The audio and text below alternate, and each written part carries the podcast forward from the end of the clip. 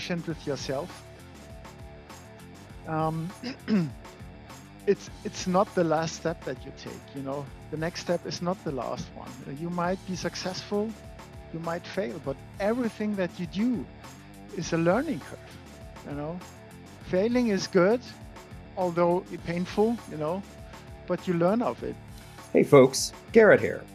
In this last episode of season four of the Most Awesome Founder podcast, we introduce Christoph Krois, mission driven corporate entrepreneur and founder and co head of the Siemens innovation ecosystem. Christoph's mission is both an ambitious and a challenging one, driving innovation projects at one of the world's largest companies. We'll be talking open innovation, leveraging the unfair advantages of scale, driving rapid change in naturally slow moving organizations, and building innovation teams that can drive change from the inside out. So, if you, like me, are fascinated by the topic of corporate entrepreneurship and innovation management, you should really appreciate this episode. Hope you enjoy it as much as Dries and I did recording it.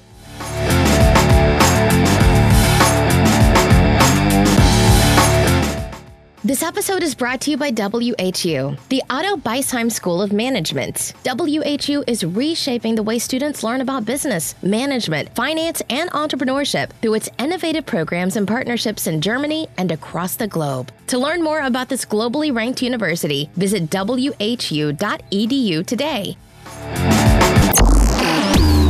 Coming to you from WHU on the banks of the Rhine River in beautiful Vallendar, Germany. This is the best and most awesome founder podcast. A show about entrepreneurs, innovators, advisors, and educators, and the stories that make them who they are today. Christoph Krois, thank you so much for joining us on our humble podcast today. We're really looking forward to hearing your story and uh, having a conversation. Thank you very much for the invitation. It's a real big honor for me. Um, once again, as I've had more recently, I've got my colleague Professor Dries Faems who's joining us, and he was so kind as to to organize this conversation. And I'm sure he's got some really interesting topics that he wants to to cover with you as well. But um, you know, we all we start all of the podcasts kind of with the same question in mind. You know, as big advocates of storytelling, um, it's always nice to get a little insight into the person who's on the other side of the microphone. So, Christoph, maybe you could start telling us a little bit about your career trajectory, your journey, where you come from, and how you ended up where you are today. Well, I've come a long way, to be honest. Um, yeah, with many different positions and stations and uh, going into wrong directions. Uh, in German, we would say I was on the Holzweg. You know, if you translate it literally, it would be Woodway, but this wouldn't make sense at all. um, so where, where, shall I start? Um, well, now I'm kind of in heaven since I'm allowed to, to drive innovation, which is uh, really touching my heart and and uh, giving people the opportunity to to grow and uh, do uh, innovation um, faster and more efficient uh, in in a room that I can hopefully provide more and more for them. So how, how did I get there? And um, this was quite a journey on the way. So I was in middle school, I would say, and you know I didn't know what to do, so I started out in a corporation next to my house, which was not far to drive. So I was an apprentice in electronics and doing maintenance for uh, production machines, and um, so.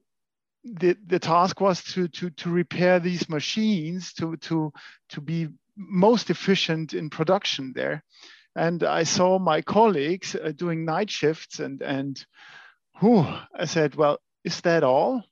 You know, having uh, walked through the, the apprenticeship with 21, and that's it. Shall I do this for the rest of my life? Hmm. No. So I started out and, and did my, my high school or my Abitur uh, um, on, on the uh, second way uh, in German uh, second path. And so I did my, my Abitur and, and then I studied electronics, which was interesting.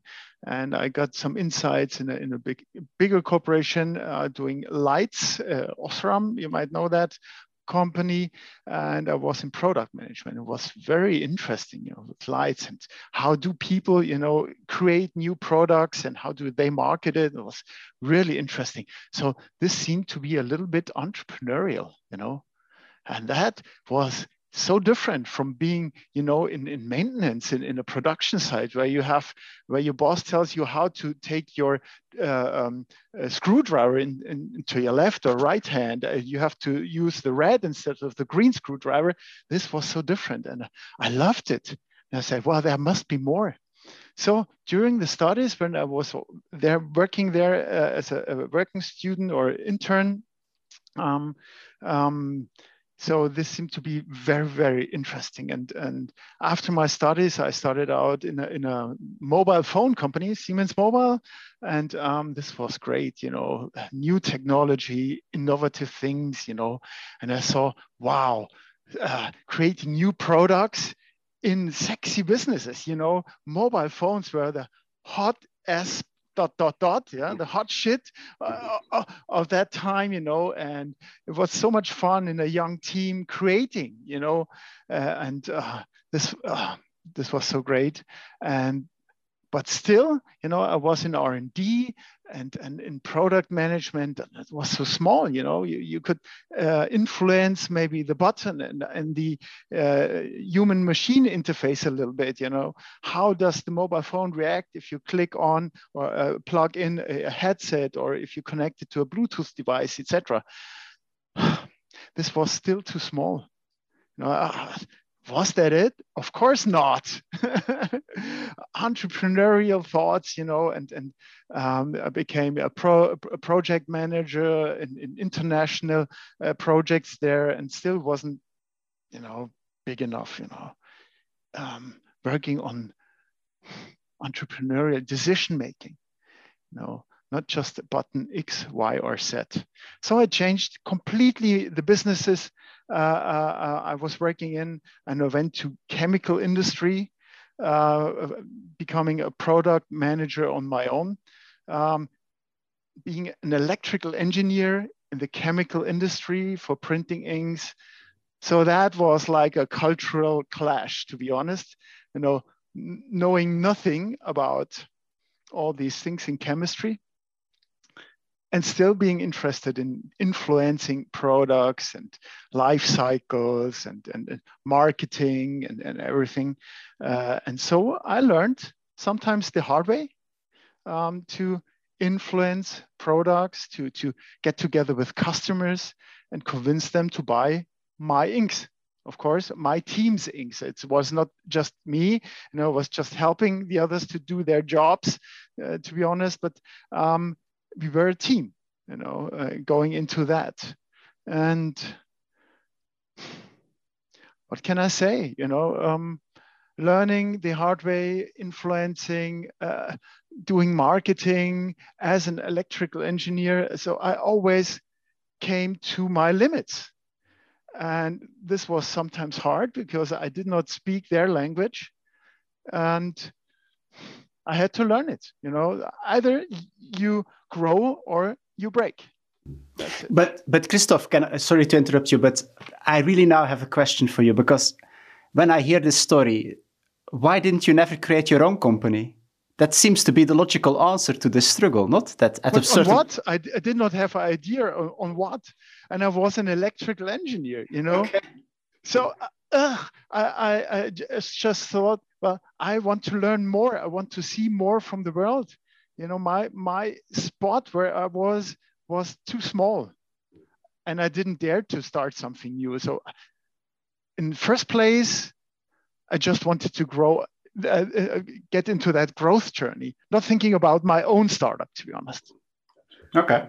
And so struggling with all this mba stuff you know being responsible for figures and uh, you know, money and all these things i thought well how can i learn that you know and then i found uh, this this mba program on innovation and business creation at TU Munich. Sorry, Dries. Uh, uh, but I think the, these two are quite friendly uh, as far as I've seen. And um, I met people that were not just in corporations and complaining about over hours and ah, how much uh, uh, uh, um, days of vacation do you have left and how can I get off uh, my, my uh, office very uh, quickly? Um, they saw the world as an opportunity, not as an obstacle. Um, I've, I met founders, you know, of startups. I met corporate innovators that, you know, said, wow, I have an opportunity to grow something, to, to create a startup, etc., etc. What is open innovation? What are, are all these things? You know, the concept of Henry Chesbrough, which you had uh, in the other podcast, you know, that was a completely new world. And I loved it. I still got goosebumps.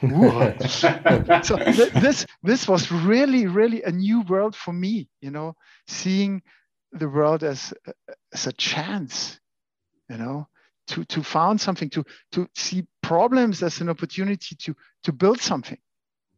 So, so Christoph, you you started at Siemens, then you moved into a chemical industry where you are now working on innovation and working on products, but in a domain that you didn't, you weren't particularly familiar with.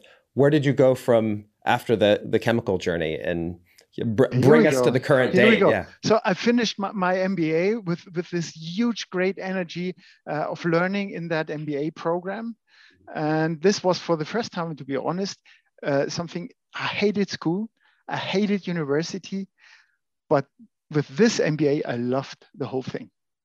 So and then I understood that I want to change. So I changed within this company uh, to a strategic position um, to make this company grow into the future because the digital threat was there, you know, printing business, you know, printing like uh, newspapers, etc., etc.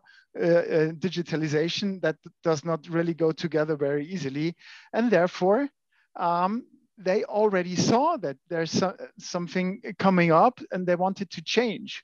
So um, I went to this department uh, of corporate planning and to see what can we do with the chemical history and growing into the future.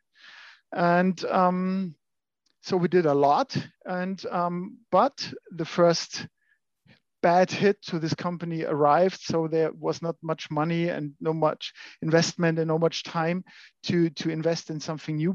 So they went to, into um, survival mode and I said, okay, you guys um, save your lives, and I have to move on because innovation is what my heart uh, is uh, um, ticking to. So I moved on and went back to Siemens um, to do some innovation consultancy.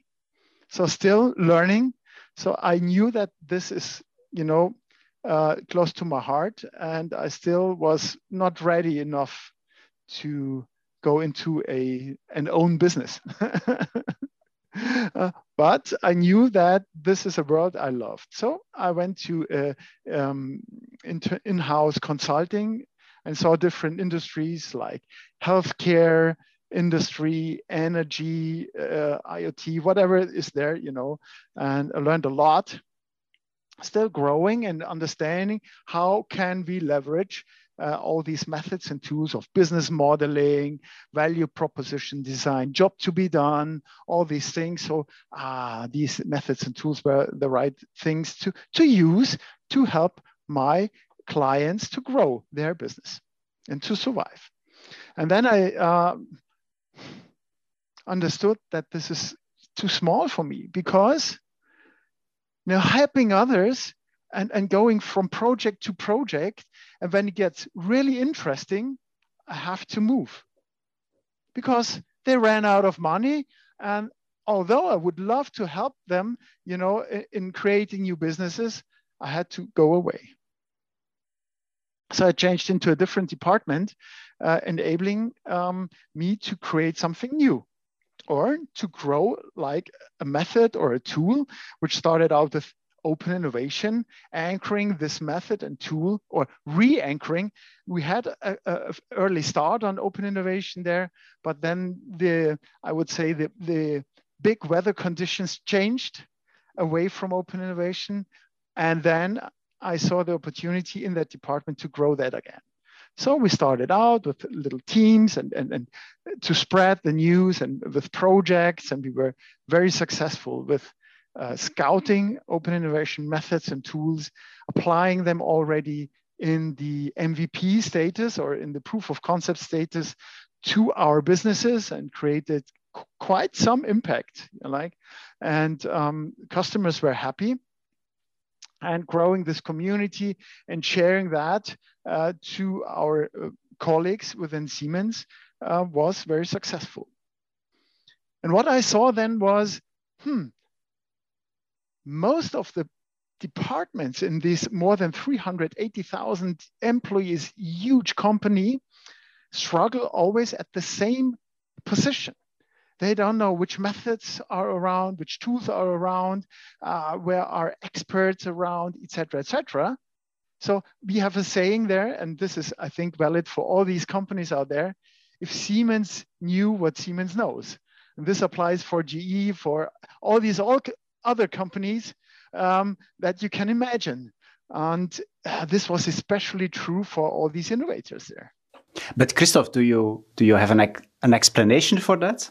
Because indeed, uh, I also see that with a lot of companies that they actually don't know what they have. What what, what is the explanation for that? Well, I think uh, a, a person or a team can only digest a certain amount of information, right? And um, although all the information is around, you need to find it. You know, you need to have be aware where do I have to go to find the information that I need right now, right at my desk in the situation where I am in my innovation project.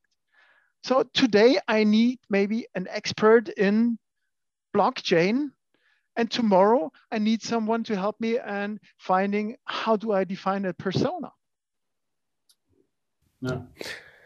So I'm I'm curious uh, about this topic. You know, you you have there's all of these resources that are at your disposal in a large organization. Maybe the processes aren't there to find them, or the systems aren't in place. But you know, most of these people in a bigger company have specific roles to fill, right? So how easy is it to to take these resources off other other projects, other priorities, and be able to leverage leverage it to actually be a resource for innovation rather than an, a resource for the core function that it would those they would already be allocated to. Well, um, somehow we are organized also as service centers. So, um, well, in general, innovation is about people, right? People make innovation happen. So on one hand, there are people who have needs. Um, and some are there who have something that they can provide. And how do we matchmake them? How do we get bring them together? So we have people who are service businesses. We have a corporate technology uh, department, and um, they have all these uh, beautiful technologies you know, that are you know, that they are looking into and doing science on that and, and pr preparing everything to be applied in the businesses. So they want to sell their uh, findings to the businesses. But do the businesses know where to look, where to find those people? And this was missing, like a, a, a easy access as we found platform maybe, yeah, to find specifically everything for innovators. You say you say platform. Maybe you could talk a little bit bit more about that. It, because is that a is that a process? Is that a, a, culture change? Is that some kind of enabling technology? What helps to unlock those resources to to be able to mobilize them for someone like you or your teams that are driving driving change we say sharing is caring yeah and uh, all the innovators came into the same situation that they were looking for something but couldn't find it. So uh, we were, you know, thinking, what if we brought people together and provide a fertile space for them, a marketplace where they can share their services and their their uh, abilities and competences, and others could find uh, uh, um, their uh, opportunities uh, or you know apply these methods and tools from what is around, and um, so we started out finding asking people, well, would you be open to share what you do? And others, what would you be looking for? And so we started out like with 10, 20 people, which were in our Outlook, uh, uh, um, you know, email uh, uh um, stores and, you know, in, in our address uh, uh, places. And then um, we, we invited some to share their information. And so we started out this platform to grow. And we, we attracted more and more people and they came and joined in. And yeah, we then said, well, let's create a software together with a, a, supplier to do this marketplace in a digital version so everyone can find each other, not just internally, but also externally. Since I come from an open innovation position, you know, and with an open heart, um, because um, there is intelligence outside our corporation. Uh, as I always say, um, in, in, a trying to be funny, you know, don't don't get it too serious. Uh, but you know, big corporations, uh, and I've seen different ones, uh, always tend to, to solve their problems for themselves. Mm. And um, reinventing the wheel is easy because you might have the workforce to do that, but it's not efficient because the, the world is VUCA, you know that, volatile, uncertain, complex, and ambiguous. And we have to be fast and this huge ocean tanker of huge organization moving that fast is not always easy but you can team up with other corporations with startups with universities with your customers and with individuals that have the knowledge uh, which you can onboard to co-create together to get the things done and this mindset was is valid for internal since we have a huge organization of more than 300,000 people. And of course, this is even more true for the billions of people out there you can connect with and, and get your innovation done. So that's was the reason why we built this innovation ecosystem. That well, how we call that. Uh, but Christoph, you were mentioning the word mindsets, but but what kind of mindsets do you actually need to build a kind of corporate that is open to the outside world? because I actually think that's not not that straightforward to have that kind of mindset. Hmm. Well, of course, um, it's about um, well, it's a it's a growth mindset. I would say, you know, always trying to find the best way to solve the, the issues and the obstacles and the problems or challenges that you have in front of you at your desk, wherever you are in your innovation journey, for example and who could solve that in the best possible way. It's a make or buy decision or a make or co-create a, uh, uh, uh, a situation. And I always say my job is done when every person in our corporation is able to freely decide, do it, uh, will I do it by myself in the best possible way? Or will I select from a huge toolbox the best possible way to get that thing done. So, and that could be a university, could someone be in Brazil, in South Africa, in USA, in Portugal, I don't know, you know, um, or um, maybe the neighbor next door who I don't know of until I have my ecosystem ready where I can search for the people I need to get the things done. I'm interested in in the ecosystem that that you've built because you brought up an example in your previous part of your career where you were working for a company, it was the chemical company, it was challenging, you were doing innovation, and then there were external variables that deprioritized perhaps what you were working on. I do a lot of work with startup accelerators. Some are partnered with corporates and they have a lot of momentum for a little while. And then maybe there's a leadership change or a, a refocus of priorities of the mothership and innovation projects can get defunded or deprioritized. How do you maintain a program like this within a company of so many people and maintain it through uh, changes in climate and leadership over over the long term? Ah, that, that's a good thing because uh, in uh, one of my roles, I'm also responsible for the uh, entrepreneurs program at Siemens. Uh, we call it Entrepreneurs Boot Camp. And this is exactly what we do. So uh, we try to connect entrepreneurs with their purpose, make them strong and resilient, to overcome this death valley, um, to withstand maybe the immune system of an existing organization, uh, or maybe, uh, yeah, priority shifts, what you just mentioned, or other obstacles to get their startup within the organization uh, done or make them successful. Because nobody's waiting for them, you know, and uh, yeah, there's an immune system that doesn't want to change. Um, so they need to be strong and they need to um, be able to play on the piano, maybe, of this, what I call unfair advantages, to leverage the resources and the connections that this huge organization has to get through the doors and holes uh, to finally arrive to the market at the market to be successful in their internal startup journey.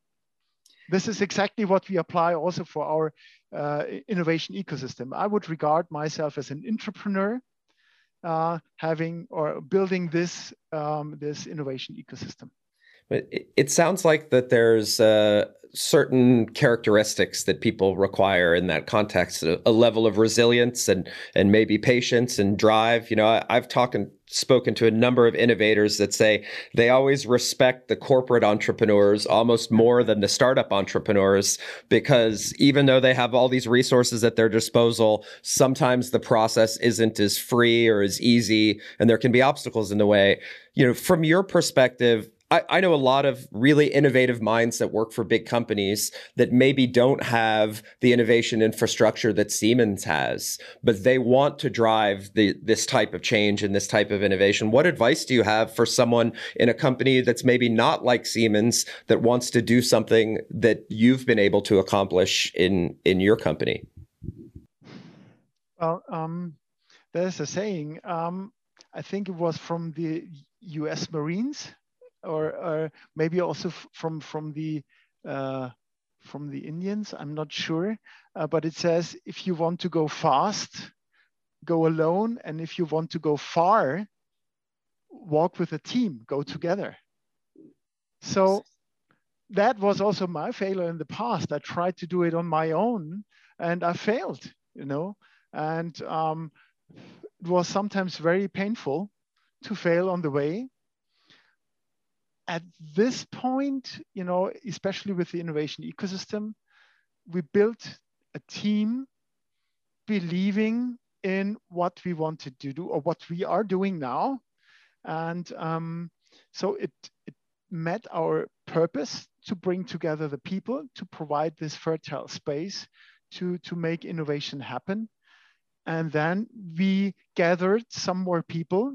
We gathered um, departments or business units all around the corporation to invest in this innovation ecosystem. Not much, but it was kind of a, yeah, small but significant investment for everyone. And so if they invest in something, they have to um, say why they are spending the money on this. They have to, um, yeah, judge their investment. So they are all looking into what creating some value for that and get, getting some value out of it. And by bringing together the, the business owners, my team, you know, which I'm not responsible for in, in, in you know, in, in, in the main uh, uh, or in, yeah, I'm, I'm not a department head. Um, so we are a self-organized team and we believe in that story. And yeah, so we go together and everyone has different abilities and competences. And whenever one person cannot solve it, another person is there to take over. So uh, diversity is key and a team that is really believing it and working day and night to get that thing done. So that is a huge difference. But, but I'm still looking a bit for the, the magical ingredient that you have because what you're telling is okay, you start with a small group of enthusiastic people. I have a great team that is uh, that has a clear purpose, is enthusiastic, and then in the end, everybody participates and everybody is happy. That that in that way, it sounds very easy. Whereas I see that a lot of companies are struggling with this a lot. So I'm still looking a bit like where is the magical agree- ingredient that explains why, why this Siemens ecosystem is such a success? Um, well, we, we have asked ourselves the questions exactly in the Entrepreneurs Bootcamp. What is the difference when innovations get, you know, to the road, you know, when they, um, when they are successful and when not? And you can bring it back to the team Okay. Uh, and this is something that, that venture capitalists are also uh, uh, saying there are three ingredients for a successful startup team, team, and team. You know, they are investing and everyone is investing in the team because the idea is pivoting anyways on the way. So will you will never come out of this startup journey like you go in with the idea because you're learning, you're testing your critical assumptions and uh, you're failing fast, etc., etc. But as a team, when you are resilient and strong and you have the same values that you share and you, you really believe in that, then of course you you are frustrated and you're you're shouting at each other or whatever it happens you know? But yeah. you always get back to why did we start this? What is our purpose? What is our inner energy? And how which superpowers do we have to get that done? Yeah. Yeah, I, I, I, I mean, I, I'm in totally a total agreement. You know, team, team, and team should be your first criteria for anything, and it's usually the first failure point in a in an organization, particularly in a startup. One of the one of the other failure points is running out of time, right? And the the combination of time and and money and resources. One of the things that you mentioned is that you know Siemens made an investment in into your initiative. Um, venture capitalists look at investments on 10 year time horizons. Corporates often look at investments on quarterly or annual time horizons, which can very much run into conflicts with the higher tier, the more disruptive innovations you must have some kind of longer term commitment from the mothership in order to do what you do, or are you subject to the same uh, shorter time horizons um, that other business units might be? Uh, to be honest, we are alive officially since one year. So we are very young and very fresh and uh, the immune system has maybe not, you know, taken a, a deep look at us. Uh, you have not been noticed by the immune system. well, you know, it's it's it's a balance, of course. Um, of course, the uh, expectations are growing, you know, and um, um, yeah, we, we have taken a look also in the in the bootcamp preparation uh, uh, about this uh, topic, and what we have seen is that um, there's a huge difference how corporates look at their own startups and how they are looking on external startups. Um, and I'm not just not talking about Siemens, but in, particular, but in, in, in general, I would say. So what is the difference? So if you're taking a look at an external startup or independent startup, um, they uh, are investing all their time, all their energy, you know, uh, like 60, 80, 100, 120 hours, you know, 24 seven into their startup. There's nothing but the startup. And of course, they have to, to look into investors, et cetera, et cetera. But if they're investors, they make sure that their investment is really well served. They are trying to create a, a, safe room so the startup can really concentrate on what they're doing, right? They're trying to bring in the networks and everything so the startup can grow from a little plant to a, a nice tr little tree. Yeah. So what is the difference to a, a corporation? So if you're working in a standard department, then you have a great idea and you maybe find people um, that are doing great thing or want to do that with you. And then you start up, uh, start this. And what is the uh, corporation expecting? They're not giving you the time to work on that. Maybe if you're lucky, 20%, right? No, we're not talking about 100%. Yeah. Or you have to work on it, you know, in overtime. You know, you, you have to do your standard job and do the startup in extra time. No money, no time. Well, the team is like, everyone is like uh, investing private time on that. And the expectations on the delivery are the same like on external startups. Wow, how can you compare that without any safe room, without any support, without any something? Same expectations. And everyone is saying, wow, all these great startups out there. But if you would nurture the internal start startups in the same way like we do the external ones, wow, if we could train them, you know, make them strong, resilient, if you provide them with all these methods and tools that are around you, like design thinking, lean startup, you name it, you know, all of them. And this is a very important thing, train them on how to leverage this unfair advantage of a huge corporation. Access to data, access to markets, access to customers, access to uh, technologies, production capacities, all these things. If they could leverage that in a huge amount or in a huge scale, then I think they would be invincible yeah. or invincible, sorry. so I mean, there's so many resources at your disposal. You know, uh, Dries and I have had some interesting conversations, like you said, with Henry Chesbrough, with with Steve Blank, with different folks. Um, I want to bring Steve Blank into the equation really quickly because we got a really nice kind of contrast with him and in, Hen- Henry.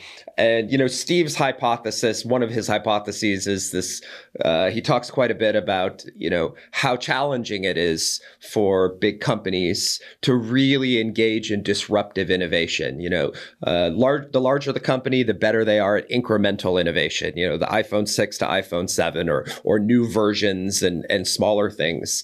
Um, he talks about innovation theater you know, big companies doing these innovation things, but since they're not really integrated into the core function of that of that company, that oftentimes it's subjected to the whims and whimsies and and don't really affect the bottom line. What is your perspective on this concept of innovation theater and how can you overcome that? Because I can tell you, Steve Blank said he doesn't have a solution yet, and I think he's been thinking about it for a while. So we're always really interested to hear, you know, how you make sure it's not uh, really sexy on the outside, but is actually having those tangible impacts. Yes, Steve, was, Steve was not sharing your enthusiasm about the unfair advantage of big companies. I have to say.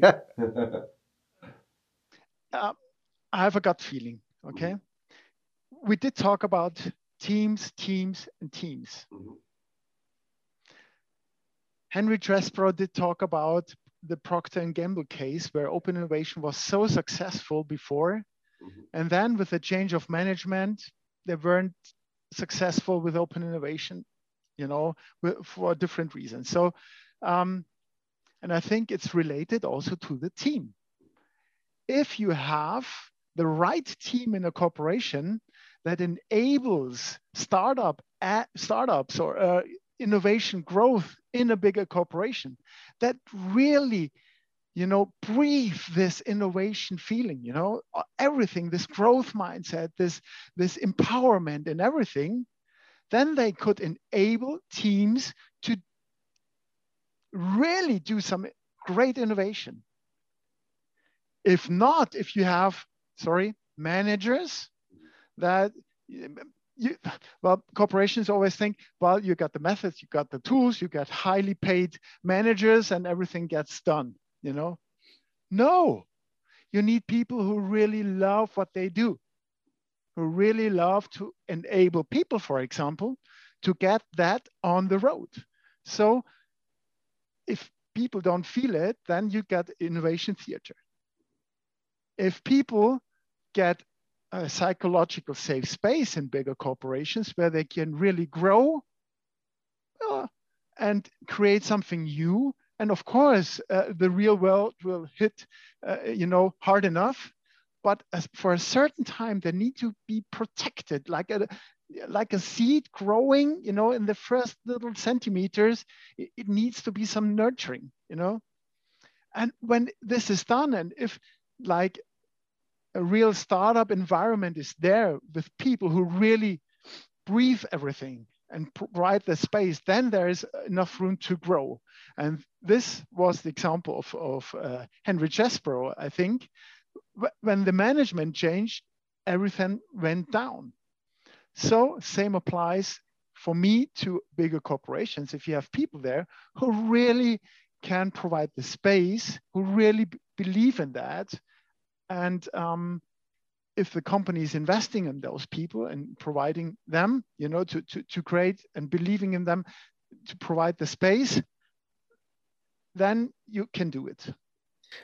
I want to take it just to um, put myself in the shoes of some of our audience a little bit. Um, young, innovative minds that are thinking, hey, you know, maybe like you, I, I, don't really know if I have a startup idea or something I want to pursue right now, but I really want to drive change and innovation. They're starting their career. They're looking for companies that they can work for. You know, you talk a lot about, you know, having the right people around you, but if you're on the outside shopping for a career move, maybe you don't get that level of depth of getting to know the potential team you'll be working with. What are some of the uh, the signals and signs to look for in selecting a company that you want to work for that you think you can, you know, be able to innovate in? What what are those telltale signs from the organizational level to look for?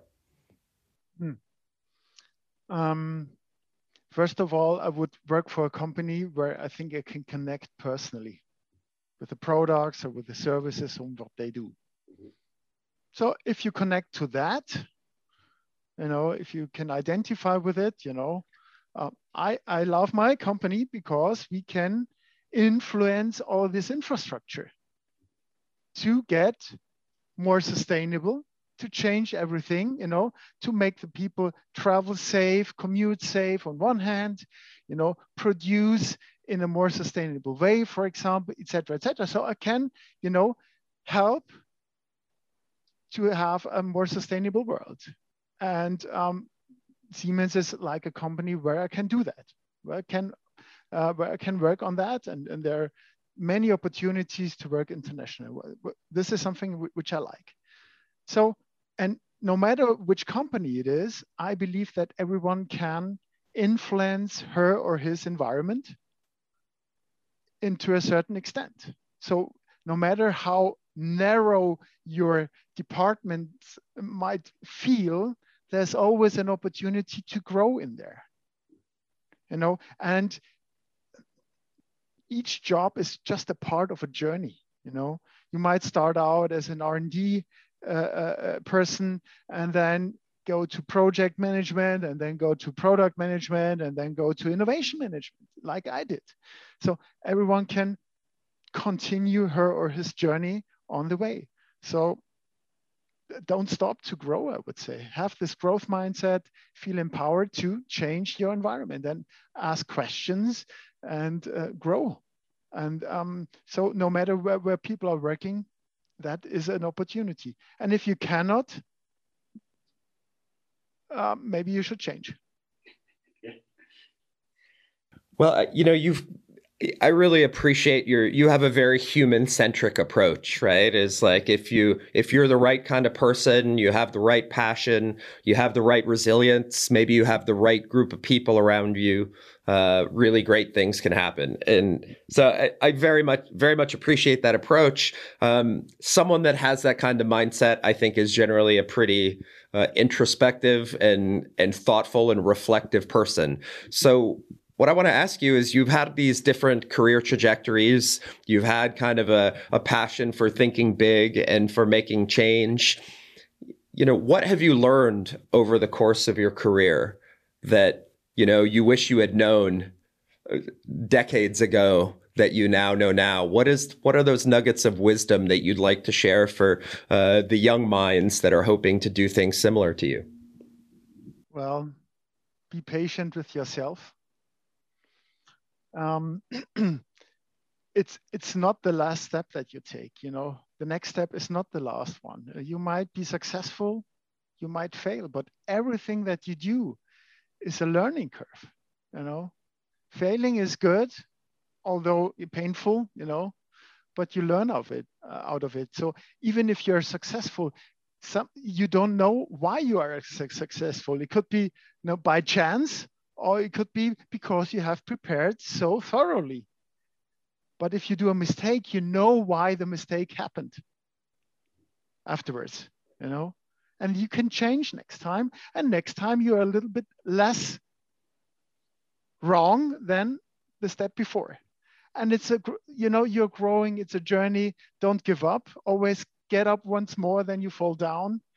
And um, um, yeah, try to find people that have also a growth mindset because um, if you feel alone, that's really hard. But if you have other people that you can exchange with that also have like a growth mindset or went through like some some dark times maybe, you know, then you could exchange and could ask questions and say, you know, what did you do or what would you do in, in, in this situation? What, what have you done? And then you pick up things and you try it once again and next time you succeed and uh, if not then you try it once again. So um, don't give up. And actually i'm also interested in in how does that affect your parenting? Because you were explaining how you started not the most high end roads uh, from middle school having a quite difficult trajectory going up and up so I'm, I'm really wondering, as a parent, how does that shape you in giving advice to your own children? Well, there's not the journey. There's not the career. Um, every person has to go uh, through her or his own journey, I would say. And the time is ripe for everything, for the next step and if you follow your heart what is good you know? Um, then then you know it's a good step because you know you're growing on the way. And um, yeah so i have two kids as well you know and they're going their ways. My big one is getting 18 next week and the small one is 13 getting 14 and they're you're really working on on their own careers you know and uh, once they have understood well hmm i feel strange here you know i want to change something i try to support them on their way Mm. Just be there and support uh, uh, your your beloved ones, your, your most precious ones, your colleagues, uh, um, to go for the next step. You know, and be there, and then that, yeah, they grow. You know, I the one of the conversations I have with my son the most is, you know, take your own path, but if you have that growth mindset, the path will will unfold. And if there's anything that you can kind of instill in the younger generation is that it's a it's a long journey and you know there's there's learning along the way. I want to touch on one more thing that you said in the last in in one of your last statements that really sparked some thoughts into my head. And it was the idea of failure right? And I think it's a topic that is um, maybe more celebrated in other contexts than others. And I think I've talked about this on the podcast before, but in my hometown of Boulder, Colorado, once a year they take all the failed entrepreneurs and they parade them down the street and celebrate their failure. Um, I would say in some other cultures, including Germany, maybe failure is not as widely celebrated. The other thing I would say is in startups, a f- failure is almost a badge of honor. It means you've learned things and you're not going to make the same mistake. In a corporate setting where there's maybe different risk reward uh, relationships exist, how would you say people deal with failure if they work on a project and it crashes and burns? Does it is it rewarded with the same badge of honor that a startup entrepreneur would be? And are there more repercussions than in other contexts well as you said it's not so easy you know it's really difficult to pronounce that uh, we, we just recently uh, uh, started a ideation campaign or a collaboration campaign in saying, okay, let, come on, people, let's share our failures, you know? And um, so we struggled that people don't want to write that, you know, uh, in an official way. And it's, you know, what is written that the uh, the net is never forgetting once you have written something and it's always there forever what does that mean? You know, so uh, people are very careful about that, and and you know, uh, we are getting into it. We say we want to fail forward, you know, and we want to enable our innovators to take calculated risks, um, to test critical assumptions, uh, not in the way because we we are providing infrastructure in our way. We cannot afford that a, a, a high-speed train is crashing on the way because we are responsible for lives. We don't want to take risks on there. That not we cannot take risk on that. There's not at all zero zero zero zero. You know. But on the way, when we are simulating things, when we are testing and like mechanics or something, here we can fail without endangering people's lives or endangering our products or our reputation in a way that it's a protected space. And, you know, this is what I call, you know, failing is great because it's early enough that we don't fail in a product when we sell it to our customer. So getting uh, cautious and, and active in failing and trying to find the mistakes on the way on your innovation journey is something, you know, I'm, I'm not fearing because it's part of the journey. And and you now have talked several times about the, the crucial importance of having a safe zone in, in the company. So can you can you give us a concrete example of, of how you try to do that? What do I have to understand with a safe zone? Is it really that you have a separate place where people can do experiments, or is it more, how would I say, in a more psychological way that that there is a safe zone. What what do I need to understand with that? So in, in our entrepreneurs bootcamp, for example, um, we uh, encourage our startups, you know, our entrepreneurs to take these uh, uh, uh yeah, mm, experiments, you know, to go to the customers and saying, well, uh, I believe that you are always pressing this red button in, in your daily work. And um, so um, can I have a look on what you do? So people going into the workplace and looking on what the people are doing. And they're seeing there is no button at all. no red, no green, no yellow button. They have maybe, I don't know, maybe a signal uh, or they shout at Alexa or whatever, you know, saying now, you know, and they're learning on the way. So um, it's always you know difficult to approach the customer because always also in corporations customers are holy you know never touch a customer was uh, the expectation in the past now we are saying okay you can approach the customer but you have to manage expectations you know you have to step over that red line interview them listen to them manage expectations and you will hear that the customers have to say something that they are happy to share their experience with you. You don't have to say much, but they will share a lot of it. Uh, you take your salesperson with you, your sales representative, so they are not fearing that you are spoiling the customer. And then both of you are growing because you can listen to the situation. And then you're learning, take back your learnings and work with it. And you can pivot your business model, you can pivot your solution, your service, or whatever with the learnings. And do that not just one, two uh, times, to 20, 30, 50 times throughout your whole innovation journey. Mm-hmm. And once they have experienced stepping over their red line, it's getting more and more comfortable and not awkward, you know? So always, you know, training, training, training, and uh, giving them allowance to do that in a protected space. And then when they are through the boot camp, they have learned that they will not be punished for asking the customer or going out and asking someone who can help them to grow and pivot for their next innovation project. There's a, a little bit of Steve Blank in there with with some Chesbrough too. That's uh, uh, learning from the best. learning from the best, indeed.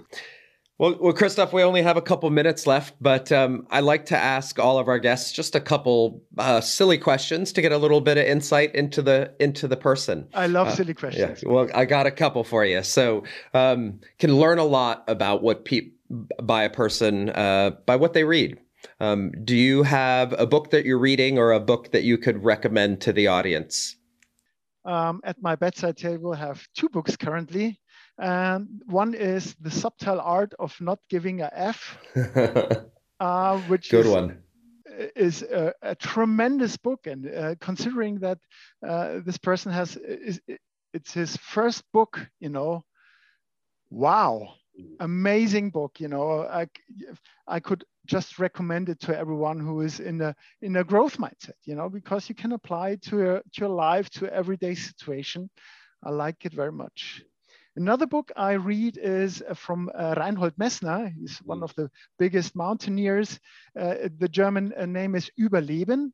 It's about life or survival. In german you can uh, uh, connect these two words überleben in survival or about life. And um, so it has different meeting, uh, meanings and it's about leadership on one hand.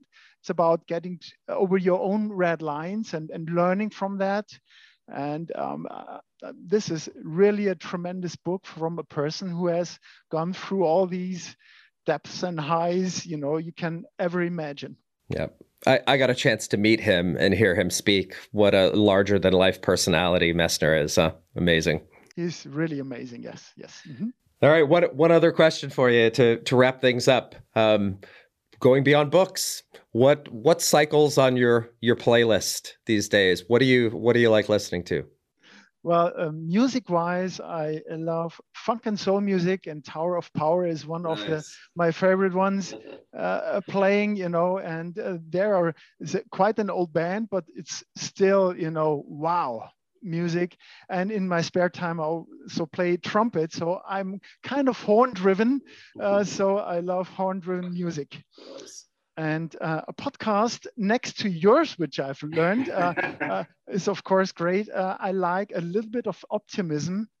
Um, it's also about great personalities and people that have walked through their growth their personal journeys and this is something i like also Well, Christoph, uh, optimism, shake your booty horns music. Uh, you are you are the consummate optimist and, and positive human being. Um, wonderful to to chat with you and uh, wonderful conversation. It was uh, really great to have you and and learn about the experience and kind of get your perspective on on how big companies innovate. Thank you thank you very much. It was a, a big pleasure and a great honor for me to be part of this great podcast. Well, folks, that was Christoph Krois, corporate entrepreneur and founder of the Siemens Innovation Ecosystem. Coming up in January of 2022, we'll be kicking off season five of our Humble podcast with some really big changes. First, we'll be working with our new producer, Rushab Janwala. Welcome, Rushab.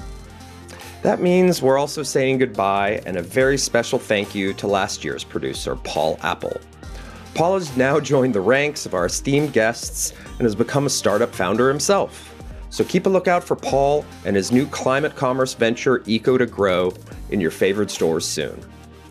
Aside from changes to our team, we have an impressive roster of entrepreneurs and innovators on deck for season 5. So if you're keen to hear the rich stories of some of WHO's most successful founders and business leaders, you're really in for a treat. Bis nächstes Mal.